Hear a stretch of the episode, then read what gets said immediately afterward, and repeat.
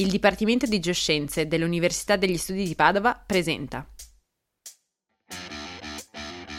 L'Eco di Gaia, il podcast delle scienze della Terra. Perché l'Eco di Gaia porta la scienza nelle vostre orecchie.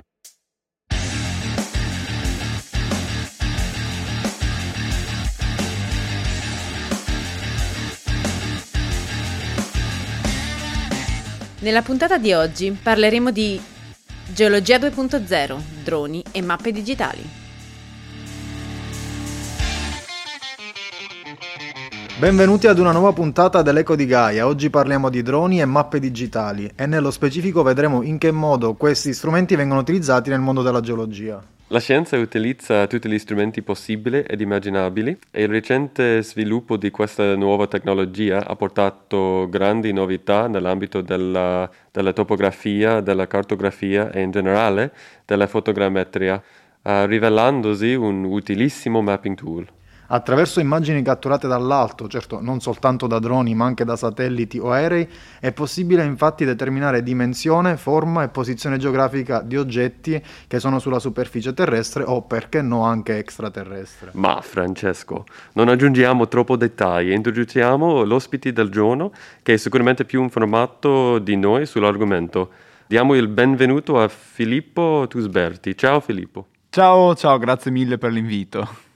Allora Filippo, abbiamo detto che parleremo di droni, tu però di cosa ti occupi e in che modo il tuo lavoro da geologo incontra questo innovativo strumento? Allora, io faccio parte del progetto GeoCarst, eh, finanziato dalla Regione Veneto e dall'Università di Padova, eh, in cui dobbiamo creare eh, il modello geologico dell'area di Lumignano, che è una zona, diciamo, montuosa vicino a Vicenza. L'obiettivo è quello di valorizzare più possibile la, il territorio per una specie di, eh, diciamo così, geoparco. Il mio compito in questo progetto è quello di creare i modelli 3D delle pareti rocciose più esposte di quest'area, eh, utilizzando principalmente tecniche di fotogrammetria e di conseguenza appunto i droni. Ok, sembrano giocattoli, ma non lo sono affatto. Sono strumenti costosi e non sempre di facile utilizzo. Uh, quanto è pratico? È un strumento, uno strumento di facile accesso o è necessario uh, acquisire una, una lic- licenza per utilizzarlo? Allora, in generale sì, è di facile accesso. Eh, diciamo che chiunque abbia mai provato un drone di ultima generazione sa quanto siano intuitive e user friendly le, um, questo tipo di strumenti. Però sì anche al fatto che è necessaria la licenza, appunto come dicevate prima, non sono giocattoli e possono provocare danni seri, quindi bisogna usare attenzione eh, quando li si utilizza. Diciamo che a parte i droni più piccoli, che sono più leggeri di 250 grammi, a seconda del drone che si utilizza, a seconda del posto che, ehm, a seconda dell'area di studio dove dobbiamo usare il drone, sono richieste vari tipi di licenze e richiedono tempo e a volte anche spese non indifferenti. Nel mio caso, siccome dobbiamo lavorare vicino ad abitazioni e vicino a persone, eh, sono state necessarie due licenze e varie ore di pratica anche per poter diciamo, operare in sicurezza. Ecco. Di recente sono comparse sul web, ma anche in televisione, delle immagini scattate appunto da un drone eh, che riprendono l'attività vulcanica sull'isola di Las Palmas, nell'arcipelago delle isole Canarie. Si vede questa enorme colata di lava che scende lungo le pendici del vulcano e inghiotte case, alberi, alberghi e a volte anche intere spiagge. I droni però in quel caso non ci hanno soltanto regalato delle immagini bellissime, ma hanno anche permesso un accurato monitoraggio dell'attività e eh, in questo modo ci hanno concesso di arrivare eh, in posti che prima erano inaccessibili, per esempio a causa dell'alta temperatura o della presenza di gas nocivi. E questo è solo uno degli esempi pop dell'uso dei droni. E invece degli esempi tuoi di uso dei droni, uh, sei in campagna? In che modo usi un drone? Cosa riprendi? Allora, purtroppo nulla di così emozionante, nessuna colata di lava, eh, però allora diciamo che dipende dall'obiettivo della missione. Eh, in generale, la cosa che faccio è scansionare con varie foto il soggetto di studio. Nel mio caso, appunto, sono queste pareti che usano tanto per le scalate. Quindi riprendere il soggetto con più foto e possibilmente da varie angolazioni diverse.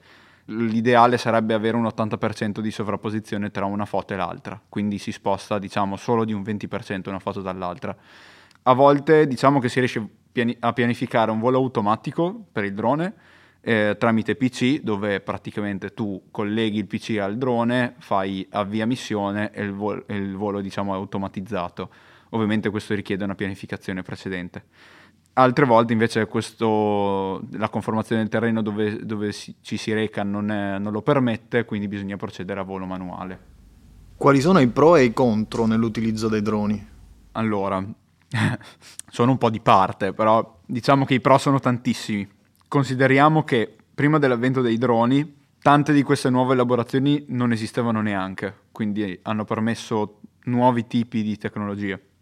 Altre cose che magari invece era possibile fare, eh, però dovevano passare da eh, o un rilievo manuale che poteva impiegare, come dicevamo prima, tante ore, tante settimane o addirittura mesi, oppure l'impiego di eh, strumenti come aeroplani o elicotteri che, come è facilmente intuibile, hanno degli oneri parecchio diversi da far volare un drone, carburante, strumentazione di alto livello, eh, personale, equipaggio, insomma, eh, piloti. Eh, far volare una strumentazione del genere ha un costo totalmente diverso. E oggi invece tutto questo è alla portata di eh, quasi tutti, Diciamo che con poche migliaia di euro si ottiene una strumentazione professionale, non diciamo da hobby. E uh, l'unico contro che mi viene in mente è che non possono operare ovunque e in qualunque condizione. Necessitano se- mm, sempre di bel tempo, spazi relativamente ampi per poter volare, quindi non si può usare esattamente ovunque. Diciamo che, riassumendo, i pro sono quando si possono utilizzare i droni, i contro quando non posso usare i droni tutte le volte che posso usarli, insomma, eh, ci sono solo dei pro, diciamo, in questa cosa, secondo me. I pro sembrano di, di gran lunga maggiori, maggiori. Assolutamente sì. Alla fine dall'uso di un drone ottiene sostanzialmente delle immagini. Finisce il lavoro all'aria aperta, uh, purtroppo non esiste solo quello, ma ci tocca rinchiuderci in ufficio. Uh, come usi le immagini appena ottenute? Allora, le immagini che ottengo dal drone eh, prima le elaboro attraverso dei software che mi permettono di creare i veri e propri modelli 3D.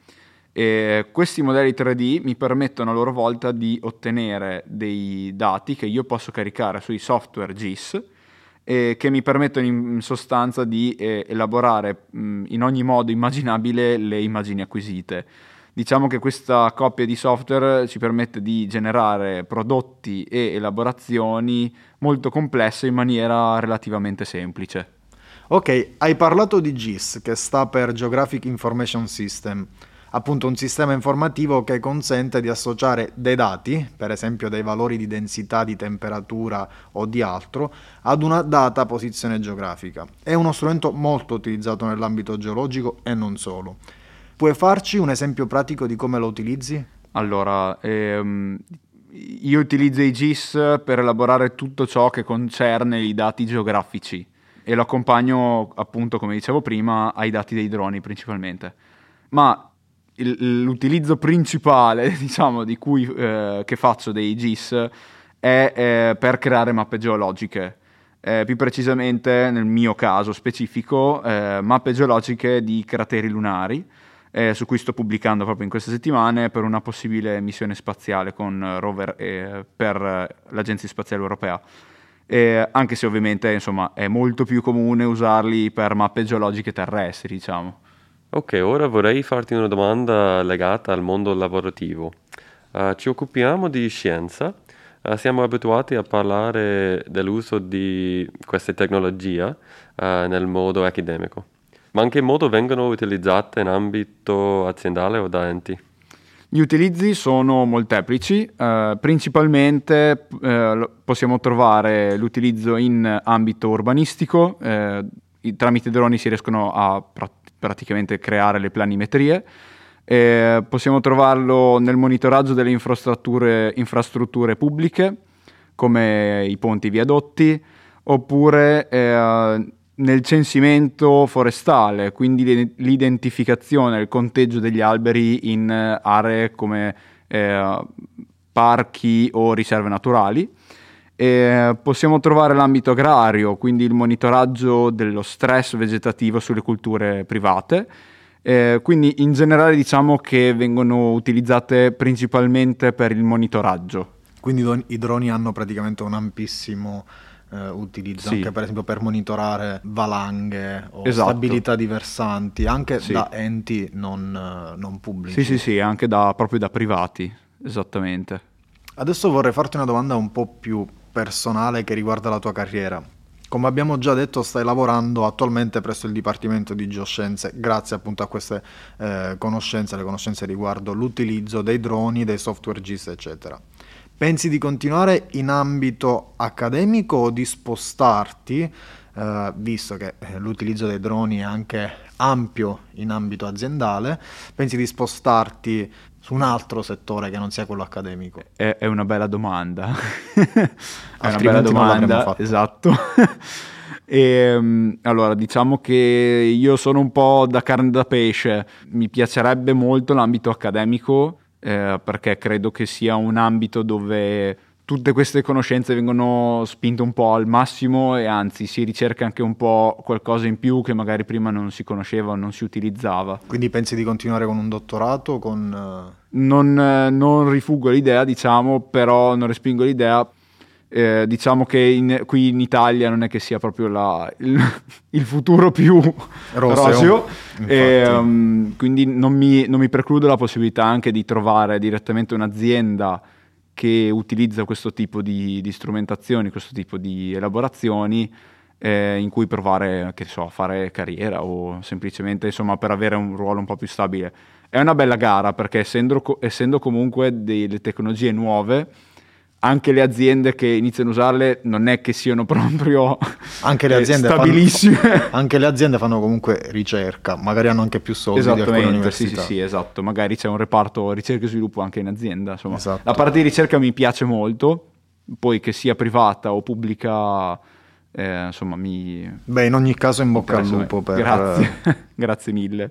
Siamo quasi alla fine di questa puntata, dobbiamo salutare Filippo Tusberti, Uh, grazie per averci accompagnato in questo viaggio alla scoperta nel, del mondo dei droni, uh, che a quanto pare non servono solo per fare le foto ai matrimoni. Uh, ti facciamo un grosso in bocca al lupo per la tua carriera. ciao Filippo. Ciao, ciao, grazie a tutti, grazie di questo invito, è stato un onore, grazie mille.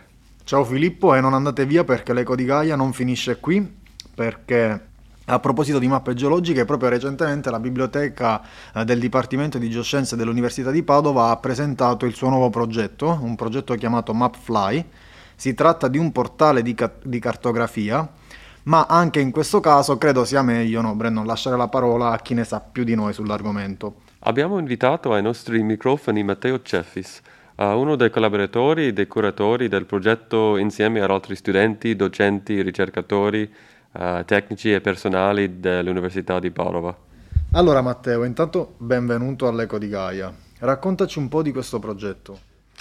Ciao a tutte e tutti, grazie per l'invito. Eh, il progetto in realtà ha avuto una lunga gestazione, parte da una mia tesi, la mia tesi di laurea magistrale del 2016, nella quale cercavo di trovare una soluzione alla gestione del patrimonio, dell'enorme patrimonio cartografico presente alla Biblioteca di Geoscienze. Eh, finalmente l'anno scorso, eh, grazie a un finanziamento eh, di un bando di Ateneo per infrastrutture immateriali, è stato possibile eh, avviare il progetto anche con il contributo di quattro eh, dipartimenti. Ma cos'è un portale di cartografia? Un portale di, car- di, cartografia è uno strumento che abbiamo ideato per consentire la ricerca del materiale cartografico utilizzando uno strumento che andasse oltre lo strumento tradizionale che è l'OPAC, ovvero il catalogo eh, del sistema bibliotecario di Ateneo eh, Galileo Discovery la ricerca del materiale cartografico non può, o meglio, può avvenire anche per titolo oppure per autore, ma è molto più efficace una ricerca del materiale cartografico utilizzando un, un approccio di tipo geografico. Quindi il portale cartografico utilizza questo tipo di approccio, cioè la ricerca della carta eh, utilizzando l'area di, l'area di interesse, l'area geografica di interesse. E come si utilizza? Allora, l'utilizzo è abbastanza intuitivo, si può accedere al portale attraverso il ehm, sito della Biblioteca di Geoscienze nella sezione cartografia. Eh, l'utilizzo è abbastanza semplice, c'è eh, una mappa, una base map navigabile oppure c'è un box di ricerca per toponimo o per area geografica e per aiutare e facilitare l'utilizzo del portale abbiamo creato anche un box informativo con un video tutorial che spiega passo a passo come utilizzare al meglio questo portale. Quale futuro dobbiamo aspettarci da Mapfly e per Mapfly? E il futuro dipenderà molto da questioni legali, nel senso che eh, il portale mette a disposizione degli utenti la possibilità di accedere eh, solo a una minima parte del patrimonio cartografico visibile online, cioè delle 28.000 carte che si possono ricercare sul portale, solo 350 circa sono disponibili e già visibili e scaricabili. Si tratta di materiale per lo più antico, quindi privo di diritti d'autore, eh, materiale i cui, i cui, autori hanno concesso la liberatoria per la pubblicazione, oppure materiale di proprietà della rivista del Dipartimento, per esempio, cioè le memorie di scienze geologiche. Eh, ovviamente ci auspichiamo che in futuro altro materiale possa essere reso disponibile e mh, si possa superare appunto questo ostacolo del, del copyright. Grazie Matteo per il tuo intervento e per averci parlato di Mapfly, un progetto che è comunque nuovo, appena nato e a cui auguriamo tanta fortuna. Invitiamo tutti i curiosi che ci stanno ascoltando a visitare il vostro sito internet, quindi a utilizzare il portale cartografico e anche le vostre pagine social, so che siete abbastanza attivi anche su... Sì, siamo su Facebook e su Instagram. Grazie ancora Matteo. Grazie a voi, ciao.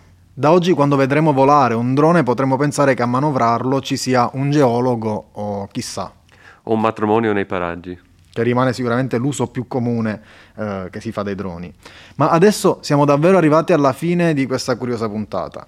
Abbiamo conosciuto un nuovo lato della geologia che io personalmente non conoscevo. Questo ci insegna che le nuove tecnologie, anche quelle apparentemente meno scientifiche, hanno grandi potenziali se utilizzate dalle persone giuste.